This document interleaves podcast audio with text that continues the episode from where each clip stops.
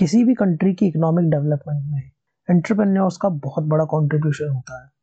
हमारी हिस्ट्री में कई सारे एंटरप्रेन्योर्स थे, जिन्हें आज भी याद किया जाता है।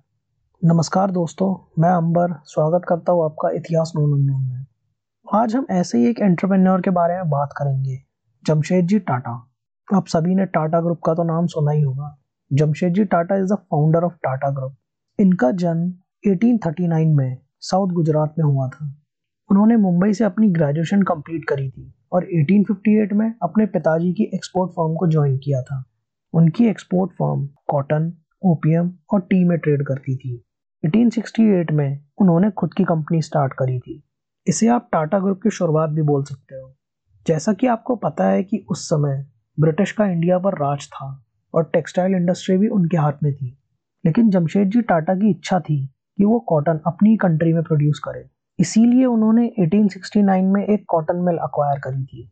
दो साल बाद कॉटन मैन्युफैक्चरिंग प्रोसेस को समझने के लिए वो इंग्लैंड गए थे।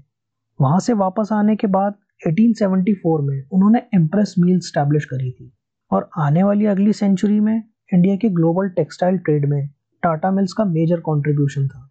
कहते हैं कि जमशेद जी टाटा के सिर्फ़ तीन ही गोल्स थे। उन्हें एक आयरन एंड स्टील कंपनी एक हाइड्रो इलेक्ट्रिक प्लांट और एक world class science institution establish करना था। उन्होंने 1901 में इंडिया का पहला large scale iron work start किया था और यही 1907 में Tata iron and steel company बनी थी। 1906 में उन्होंने टाटा पावर कंपनी स्टैब्लिश करी थी।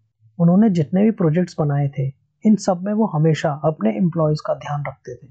अपने एम्प्लॉयज़ की वेलफेयर के लिए उन्होंने कई पॉलिसीज़ बनाई थी। 1892 में उन्होंने J N Tata endowment fund establish किया था, जो इंडियन स्टूडेंट्स की मदद करता था हायर एजुकेशन के लिए। 1903 में, उनकी निगरानी में ताजमहल होटल का काम शुरू हुआ था। ये बॉम्बे की फ़र्स्ट बिल्डिंग थी, जिसने फ़र्स्ट टाइम इलेक्ट्रिसिटी यूज़ करी थी।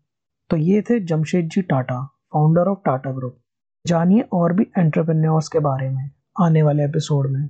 तब तक के लिए जुड़े रहिए इतिहास नोन अननोन के साथ।